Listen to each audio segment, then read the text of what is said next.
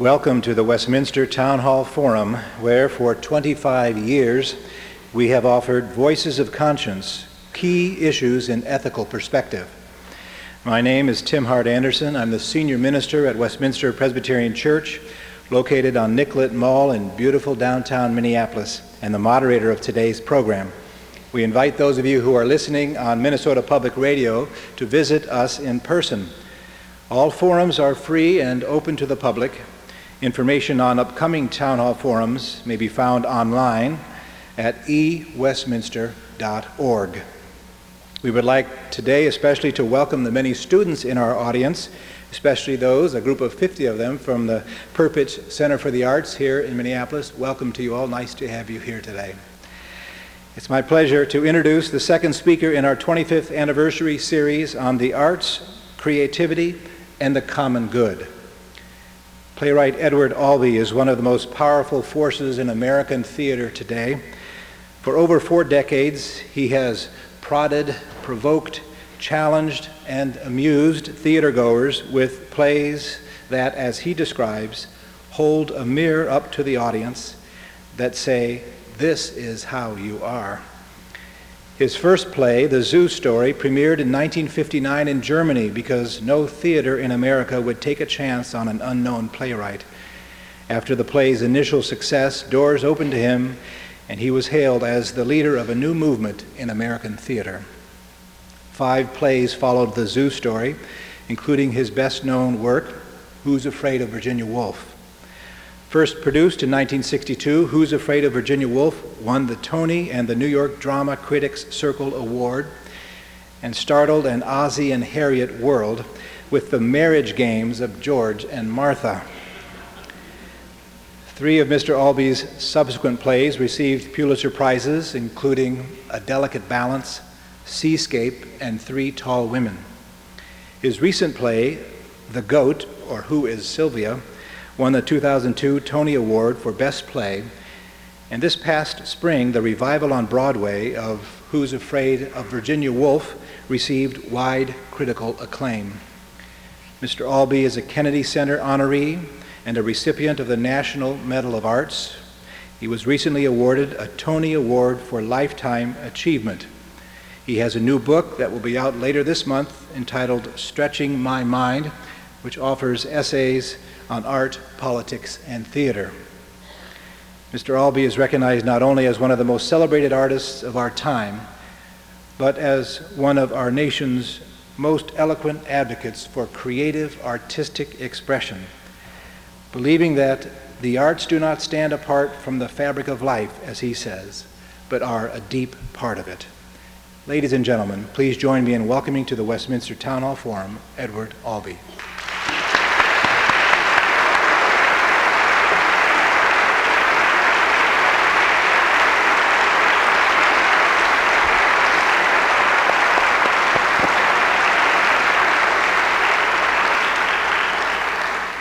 Good afternoon. I see a row of seats there reserved for the board of the Guthrie Theatre.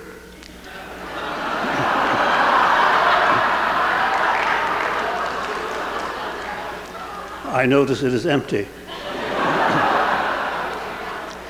And I thought their production of Who's Afraid of Virginia Woolf was much better than that.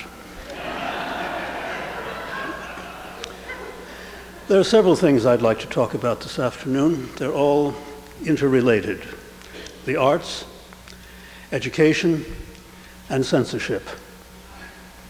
But before I do that, let me just tell you the briefest history of myself, who I am and how I got this way, to justify my taking up your time. I was born in Virginia, uh, to parents of whom I have absolutely no knowledge. I was put up for adoption when I was a week old and was removed from Virginia to uh, the suburbs of New York City. When I was adopted, the rules were very, very strict. The natural parents could not know who the adoptive parents were, could have no sense of where their child had gone, and the adoptive parents could know nothing about the natural parents. This was mutually protective of everybody, I think, except the adopted child, but those were the rules. There were further rules. You could only be adopted by a family of the same ethnic background and religion of your natural parents, which meant, I suppose, in my case, that if a Jewish family, or heaven forbid, a black family had wanted to adopt me, they would have been forbidden. The rules have changed, fortunately, but this was seventy-seven years ago. What can I say about the people who adopted me? I will be generous. They did not know how to be parents. And I probably didn't know very much about how to be uh, a son. We did not, we did not get along. I found rather young that I disliked the majority of their values, uh, their politics, their bigotries, their uh, attitudes about most things that uh, I find important. But that, uh, I must say at the same time, they gave me a very, very good education. We have a two-tier educational system in this country, unfortunately, whether we like it or not. The children of well-to-do families, generally speaking, get a far better education than the children of poor families. Uh, I was reading in the New York Times this morning an article pointing out that uh, of the children who go to college, one in three or four of uh, families with incomes over one hundred thousand dollars a year go to college. Maybe one out of fifty with the incomes under twenty-five thousand dollars go to college. We have a two-tier educational system. I was educated, I say fortunately, though I must have missed a great deal, in private schools, where I received about as good an education as money and responsible teachers could avail me of. They taught me many, many things. They taught me, most importantly, I think, that unless you receive an aesthetic education, unless you receive an education in the arts, you are not receiving a complete education. And if you receive no proper education in the arts, you emerge as a highly educated barbarian. I was lucky, I was lucky in this. I managed to get myself thrown out of several of the schools that I was sent to for reasons that I no longer remember. I wished to be at home rather than away. I was even thrown out of a military school, which is not easy. I'll be, I will not m- name this military school because there would be lawsuits if I do. But as I remember it, they had only, they taught only two courses, sadism and masochism.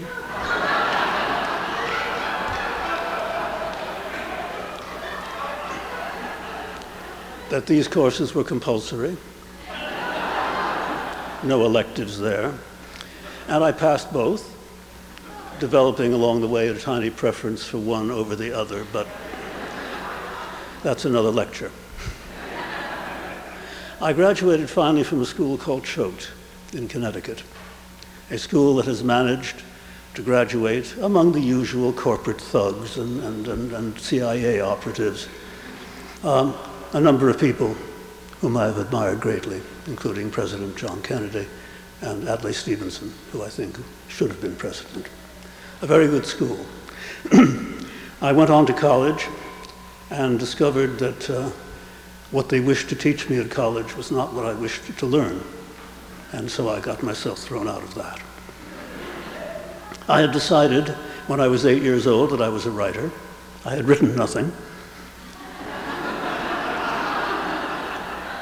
But I liked reading, and perhaps I thought I would like to read something that I could understand.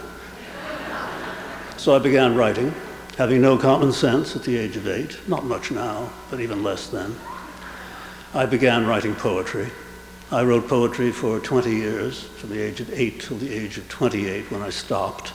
I was getting better, but it was still pretty bad, pretty bad stuff.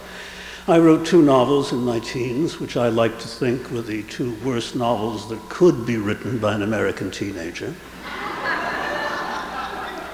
And the essay form, since I was a creative writer, the essay form was, uh, was, was beyond me. I was published very young. I had poetry published twice in two West Texas tiny little poetry magazines, once when I was fifteen and once when I was seventeen. It is coincidental, I think, I'm not sure, that on each occasion that these mag- this magazine would publish a poem of mine, that was the last issue they ever published.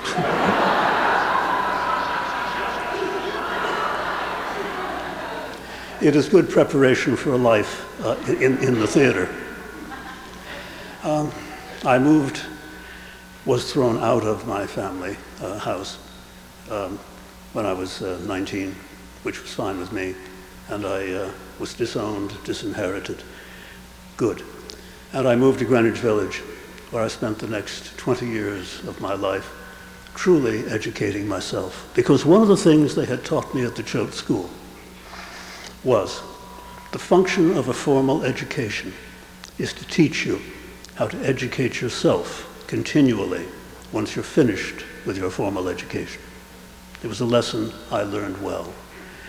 Now, it was very, very interesting in New York City, in Greenwich Village in the uh, late forties and, and, and, and the fifties in, in this country.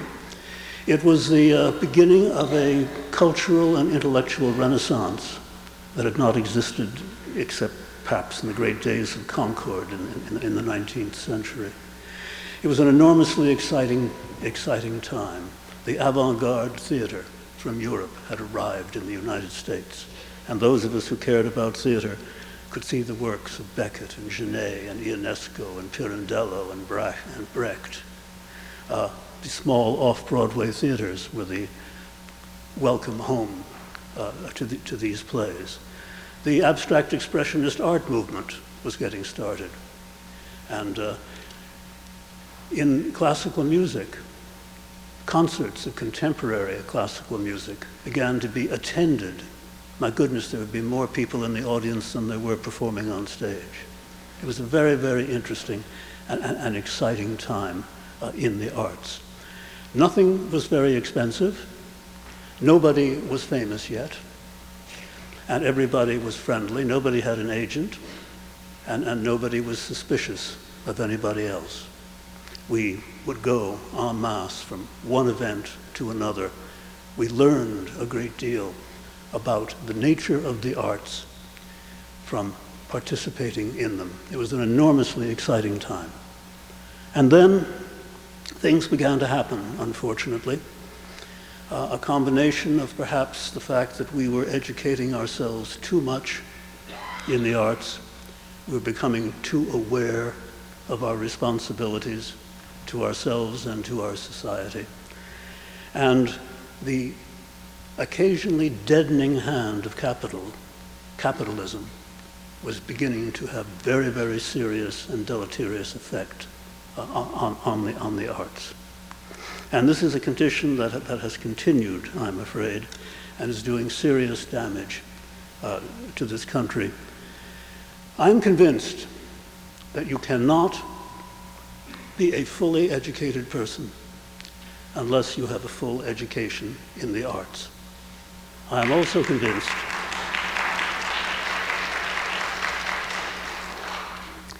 that nobody can ultimately think about democracy or participate in democracy intelligently and fully without an education that includes an education in the arts. I'm convinced of both of these things. The problem with the educational structure in the United States, aside from the fact that we have this ugly two-tier educational system, where in some cities garbage men are paid more than public school teachers, is that we are educating only some of our people and leaving the others to fend for themselves. And there is practically no effective aesthetic education uh, in our, in our public school systems, and indeed much in our colleges. I was shocked a couple of years ago when the New York Times published a poll that they had taken about entering students at, I believe, Harvard University. When the students were asked, "Why are you there?" The reply of seventy percent of them was, we are here so when we get out, we can get a high-paying job. Is that the function of education? Is that our responsibility to the opportunity of education, just to get rich? I thought it was to know something more about consciousness, to know a good deal more about what our possibilities were and what the dangers were. But apparently, uh, I, I was mistaken. The uh, function of an education is to put us in contact with all of the possibilities and all of the dangers in, in, in a democratic society. It is our responsibility to be able to relate the aesthetic experience to our own possibilities. I, uh, I travel around a lot. I go from one country to another. And I've spent a lot of time over the years in totalitarian societies. And uh, this brings us to the subject of, uh, of censorship. There are two kinds of censorship. There is the censorship which is imposed from without by a totalitarian society. And then there is the censorship from within, the censorship that we impose upon ourselves, the choices we make to deny ourselves difficult and valuable choices. I think the second, the censorship that we impose upon ourselves, is far more dangerous than the censorship from without. We can always get rid of dictatorships. We cannot get rid as easily of a society that does not wish to live fully and dangerously in a democracy. I was in the Soviet Union just before it collapsed. I was there much earlier. And I had conversations where I talked to the cultural commissars, and I also talked to the dissident, dissident writers. The cultural commissars showed me that in that, in that country, people were told what they could read, what they could see, what they could hear, and what they could think. And I saw many writer friends of mine put in prison and several uh, executed for their beliefs. The kind of censorship that exists in a democratic society, which, as I said, I consider infinitely more dangerous, is the censorship, it's a dual censorship. It is the censorship of the commercial market, determining that value is based upon that which will sell the most rather than that which is most useful.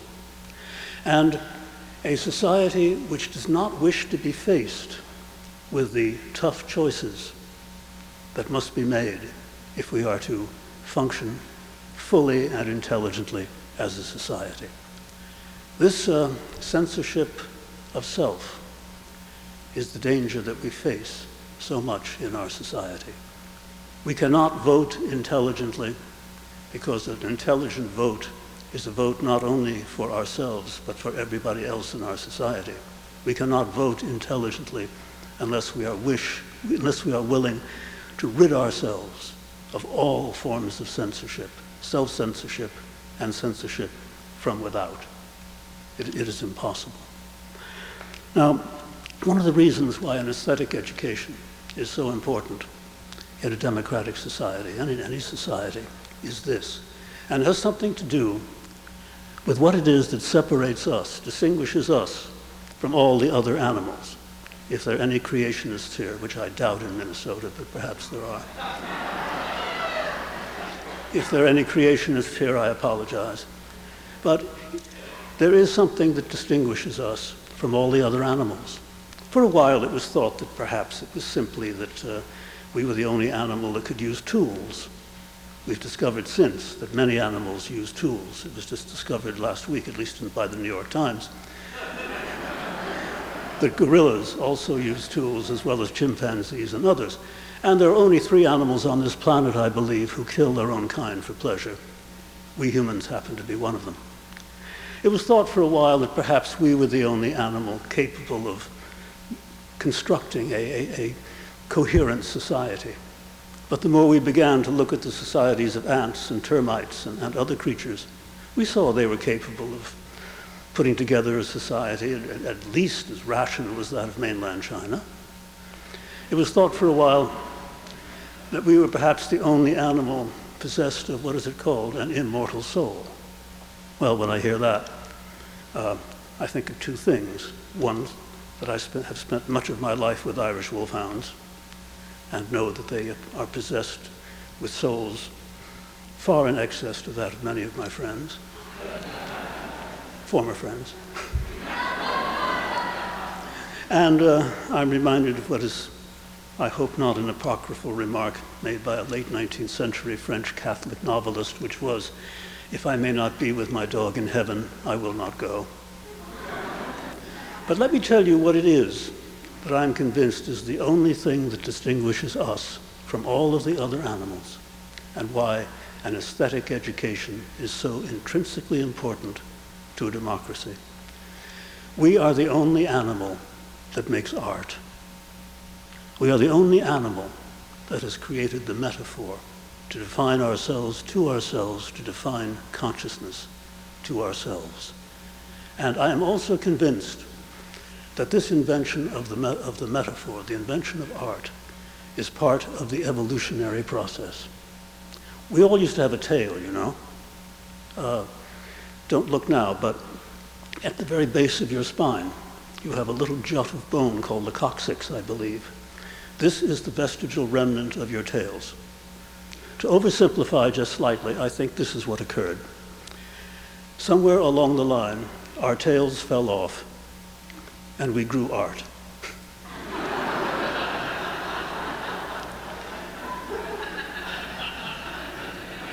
we, grew, we, grew the, we grew the metaphor to be able to relate ourselves to our society, and our society Uh, to ourselves.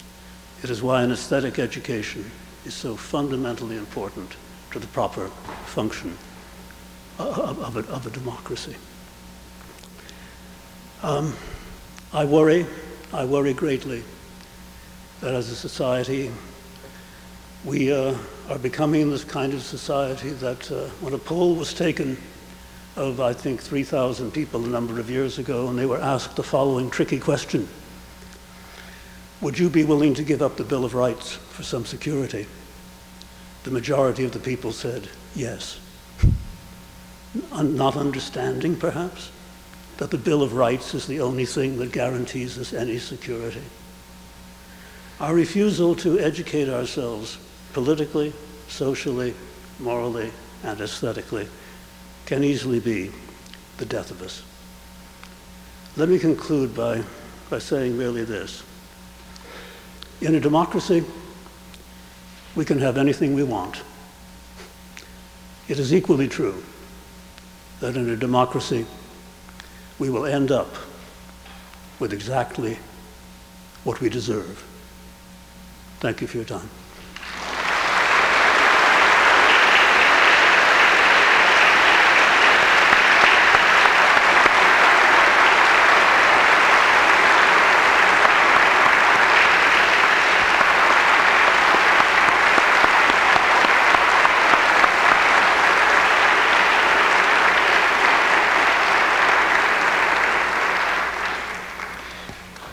Thank you, Edward Albee. You are listening to the Westminster Town Hall Forum, originating from Westminster Presbyterian Church on Nicollet Mall in downtown Minneapolis.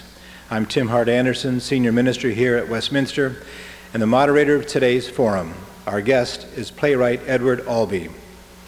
While the ushers here in the sanctuary collect questions from the audience, I would like to thank the sponsors of today's forum, Doctor and Missus William Ludwig and the Hoegnander Family Foundation.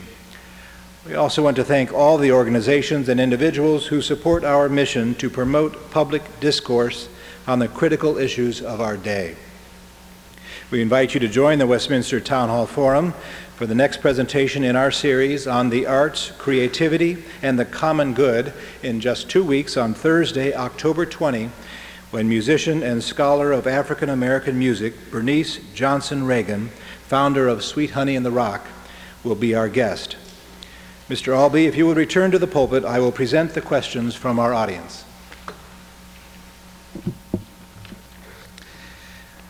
first question concerns uh, a person who is not a local playwright, but we do consider him more or less one of our own, Mister August Wilson, who died just recently and, of course, lived in Saint Paul, Minnesota, and did much of his work here. Any comments about his life and his contribution to theater, and particularly his critical perspective on America in the last decades?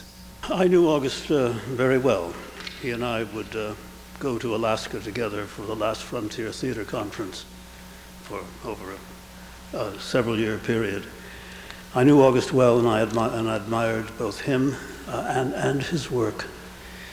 Uh, he probably changed American theater as much as any American playwright has. He brought to the attention, not necessarily the willing attention, but the, to the attention of, of many, the uh, facts and truths about being an Afro-American in, uh, in, in the United States. His ten-play cycle of uh, one hundred years of uh, African life in, in America stands by itself as a, an, an extraordinary, extraordinary opportunity for us to learn from, and also the plays are uh, pretty damn good.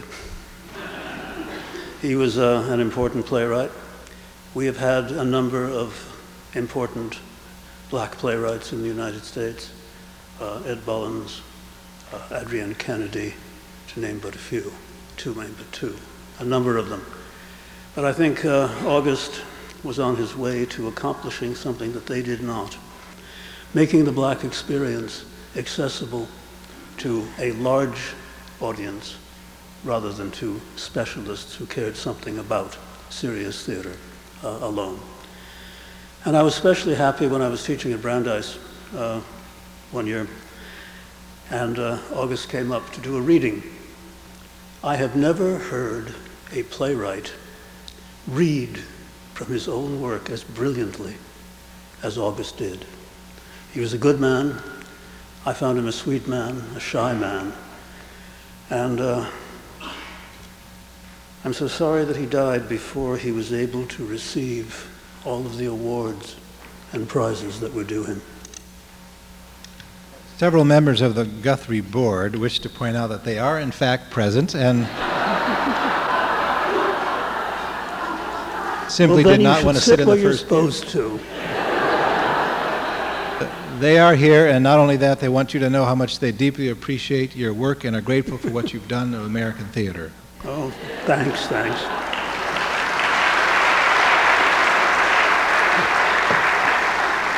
Yeah, but if they'd been sitting where they were supposed to, I wouldn't be able to make my joke.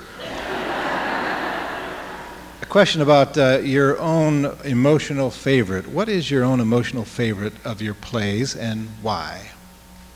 Uh, the answer to that, no matter what year it is asked, is always the same. The play that I happen to be writing right now. Because that is the only one that I know I have not failed with.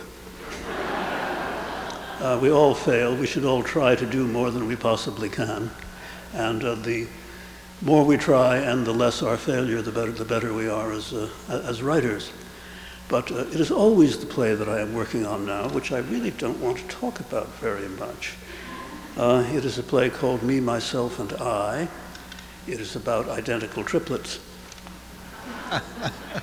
And in spite of the title, it has absolutely nothing to do with me. I must say we have some of the most interesting questions I've seen in my many years of doing the forum here, Mister Albee. This one is, Dear Mister Albee, I've been to the zoo. Please comment. The line is, Mister I've been to the zoo, to get it correct. Uh, please comment. Uh, well, he's referring, he or she is referring to my, my the first play I will admit to having written, uh, The Zoo Story. Though I, indeed I did write a three-act sex farce when I was thirteen, when my knowledge of, of, uh, of farce was academic and my knowledge of sex was singular. But um,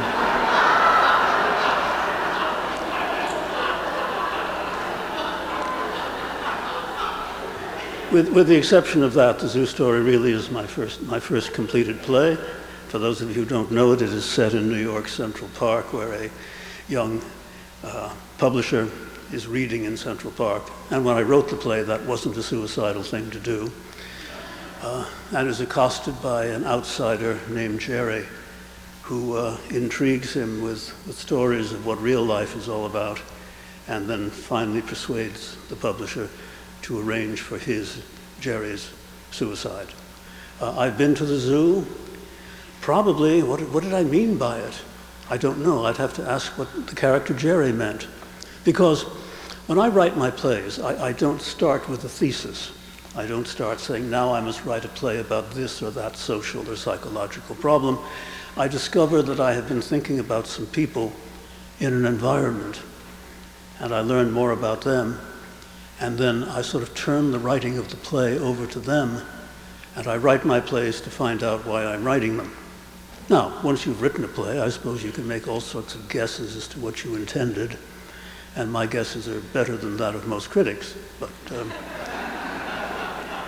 still not necessarily to totally accurate.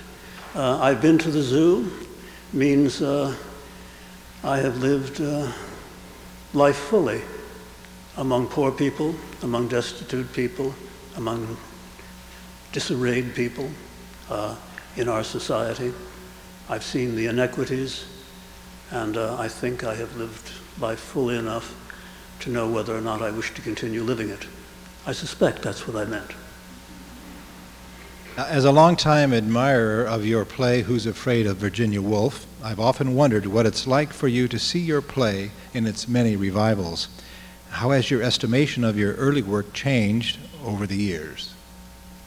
I don't think about uh, my plays in, in that sense. I don't think about them that, oh, that's an early one. How did they change and become a later one?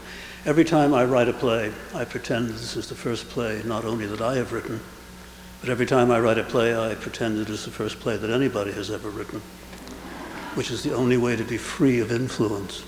I tell my students, you must know every single thing that you possibly can, not only about theater, but about the visual arts and about classical music before you try to write a play. But every time you go to your table, it is the first play that, that anybody has ever written. How do I feel about productions of Who's Afraid of Virginia Woolf? Uh, well, those of them that I like, I like. Those of them that I think are giving the play a fair shake uh, and are engaging an audience in, in the way that the audience should be engaged, uh, I'm very happy with those productions. I have seen some productions uh, where I've been very unhappy. But uh, for the most part, I've been had a fortunate career, I think. I, I have worked with very good actors, very good directors, and uh, very often with very good audiences. But I, I can't speak for productions that I've had absolutely nothing to do with, of course. Is it your sense that today's playwrights have a difficult time getting plays of conscience or politically controversial works produced? Of course. When I started out, theater prices for a Broadway play were six dollars, and for an off-Broadway play were two dollars. Production costs were nothing. We did The Zoo Story and Crapp's Last Tape at the Provincetown Playhouse for fifteen hundred dollars. We did Who's Afraid of Virginia Woolf on Broadway in nineteen sixty-two for forty-two thousand dollars. Off-Broadway productions are now costing half a million dollars, and Broadway productions a million and a half or two million dollars. Ticket prices are up to seventy and eighty dollars on Broadway.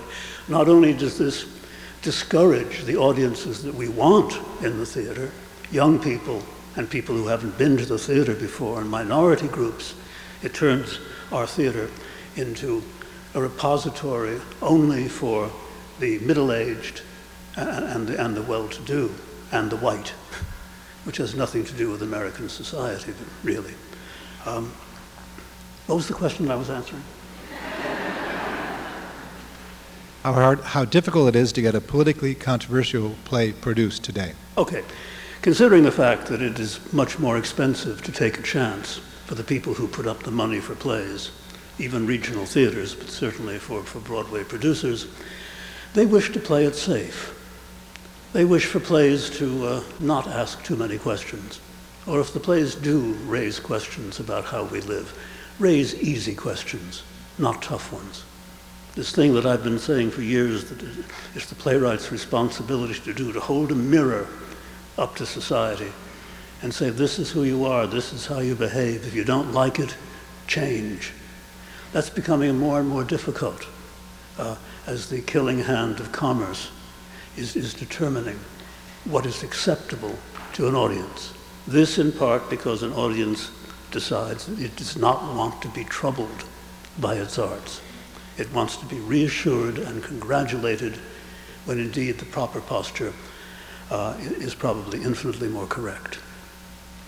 As a follow-up question to that, uh, the Twin Cities has one of the largest, I believe the second largest uh, fringe festivals in the world today.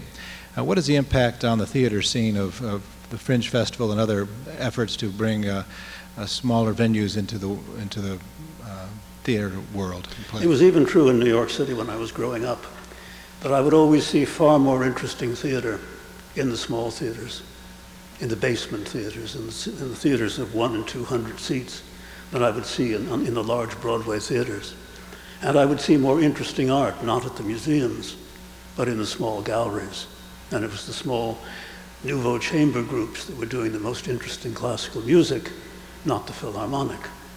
Um,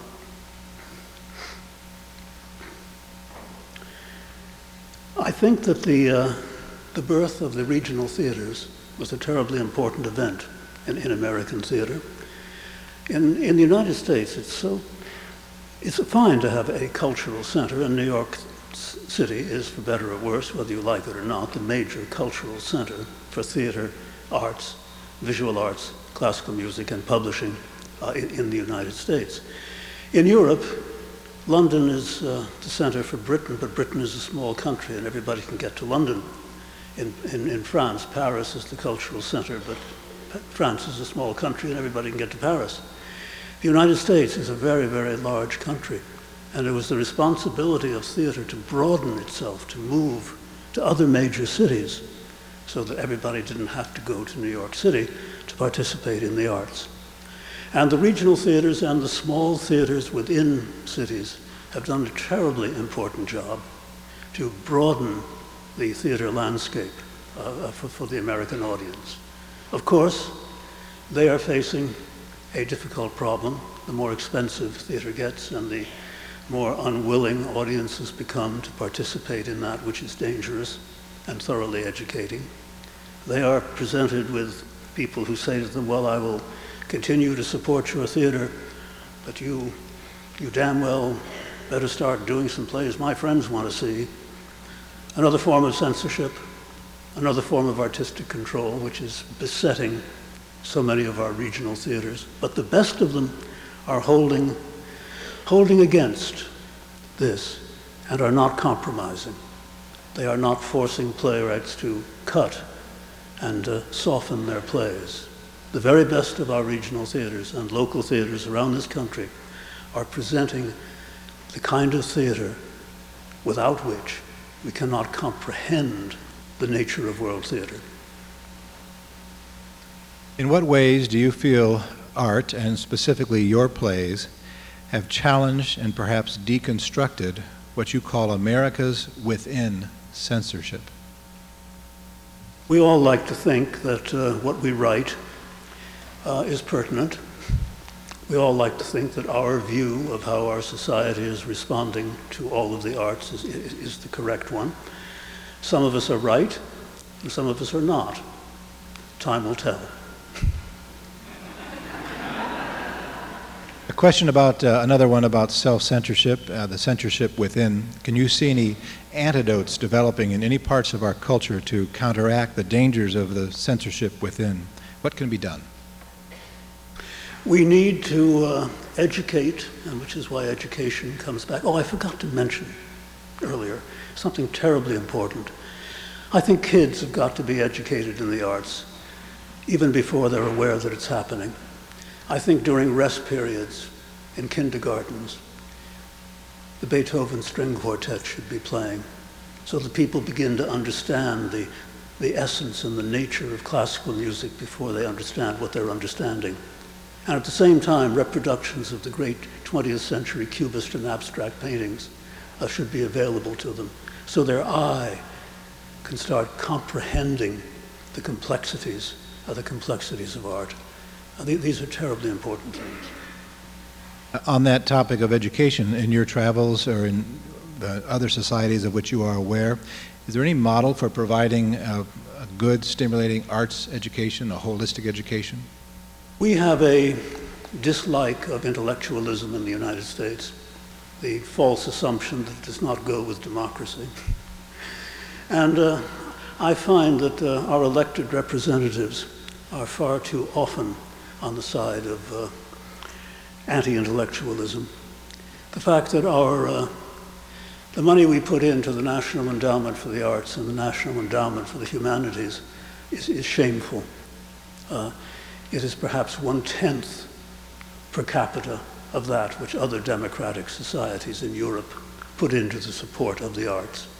And what's even worse, perhaps, is that what, no matter how small an amount of money we put in to support the arts in this country, our own money, by the way. The representatives and senators seem to think it's their money, but it isn't.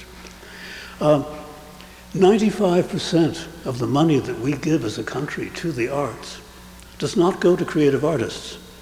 It goes to buildings and organizations, a kind of edifice complex. Great theater, great music, great art can be made on the streets. It does not need fancy buildings to occur. But ninety-five percent of the money does not go to creative artists. That really must change.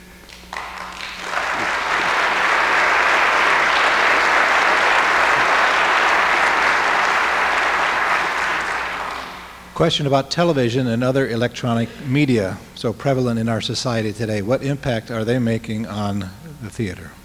Well, since the law was passed, over my objections, that it was mandatory to have the television set on twenty hours a day in every household, and that this should not be put on public television, but only on the worst possible educational programs and non-educational programs possible. Um, I find that the misuse of the wonderful opportunities that the, the television presents uh, uh, to, be, uh, to, to be shameful.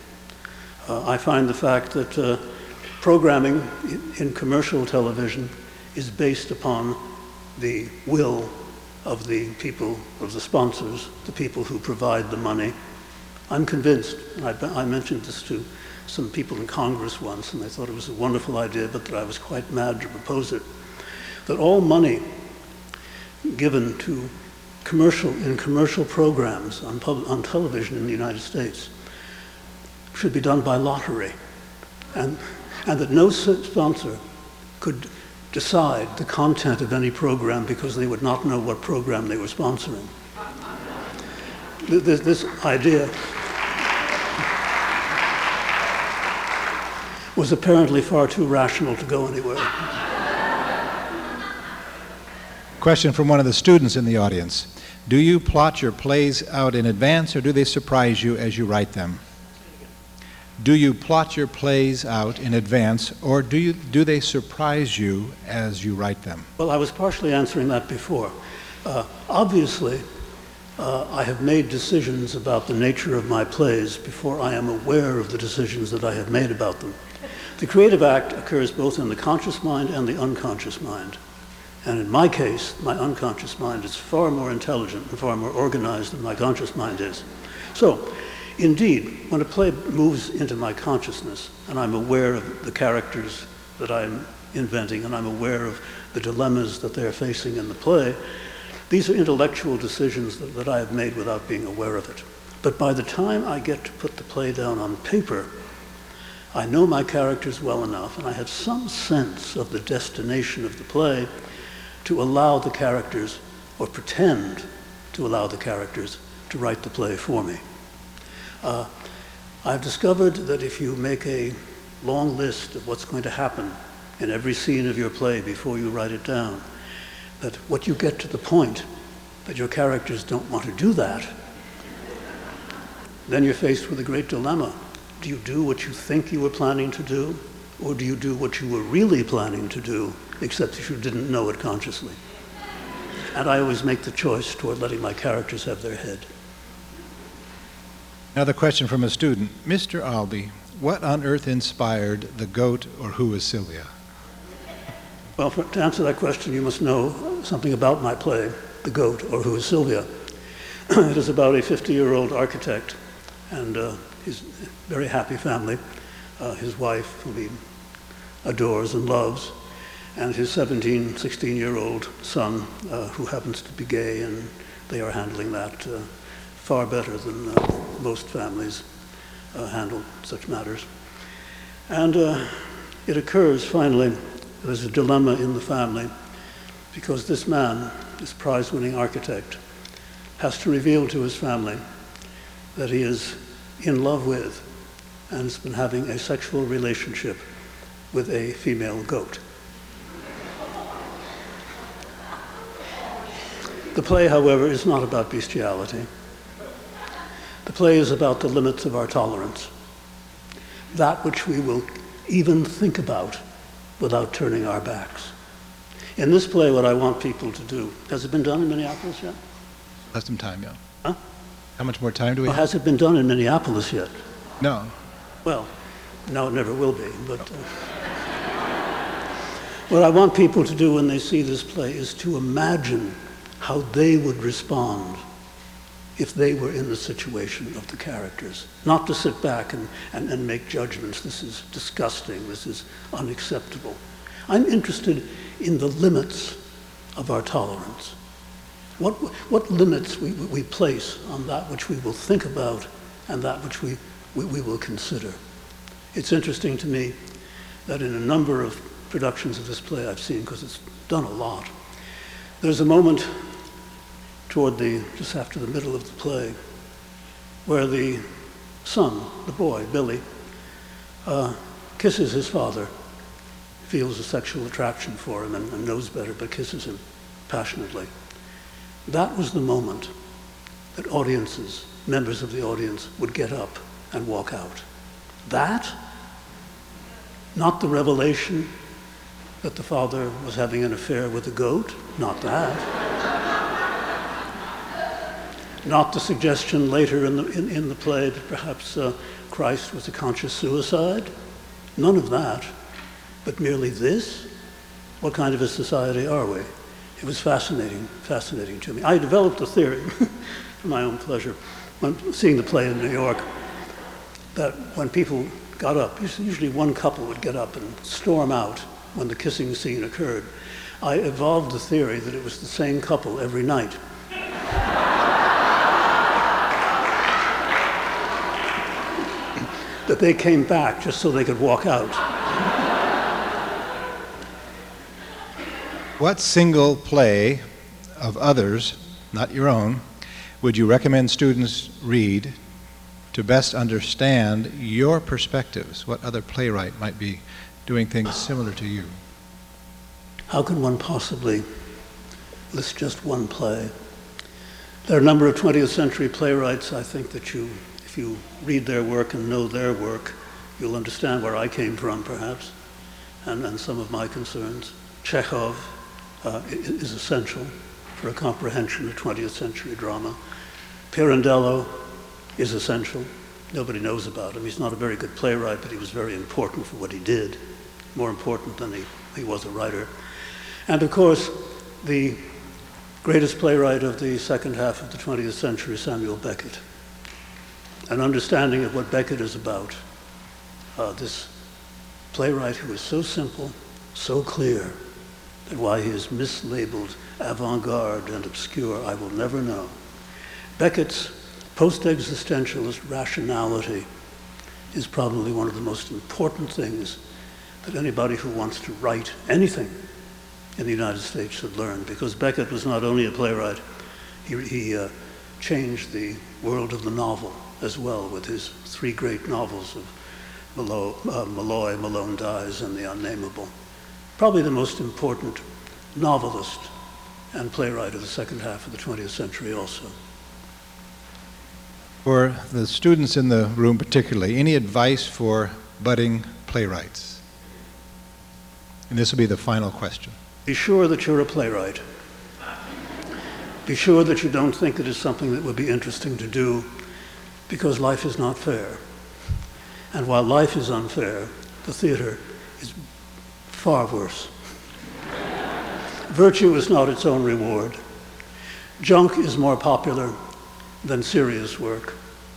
Uh, you will be discouraged from performing your natural function, which is to hold that mirror up to people. You will, you will be encouraged to sell out, to soften, to do anything to be popular. The notion of being popular is one of the most destructive aspects uh, of our culture. The greatest minds and the greatest political activists in our country have not been particularly popular. Popularity is a negative concept. So if you want to be a playwright, and you are a playwright, don't try to be popular. Try to tell it as you see it. Try to tell it as you know it. Um, but be sure you're a playwright. And if you are a playwright, don't be discouraged by anything that I said. Thank you, Edward Albee.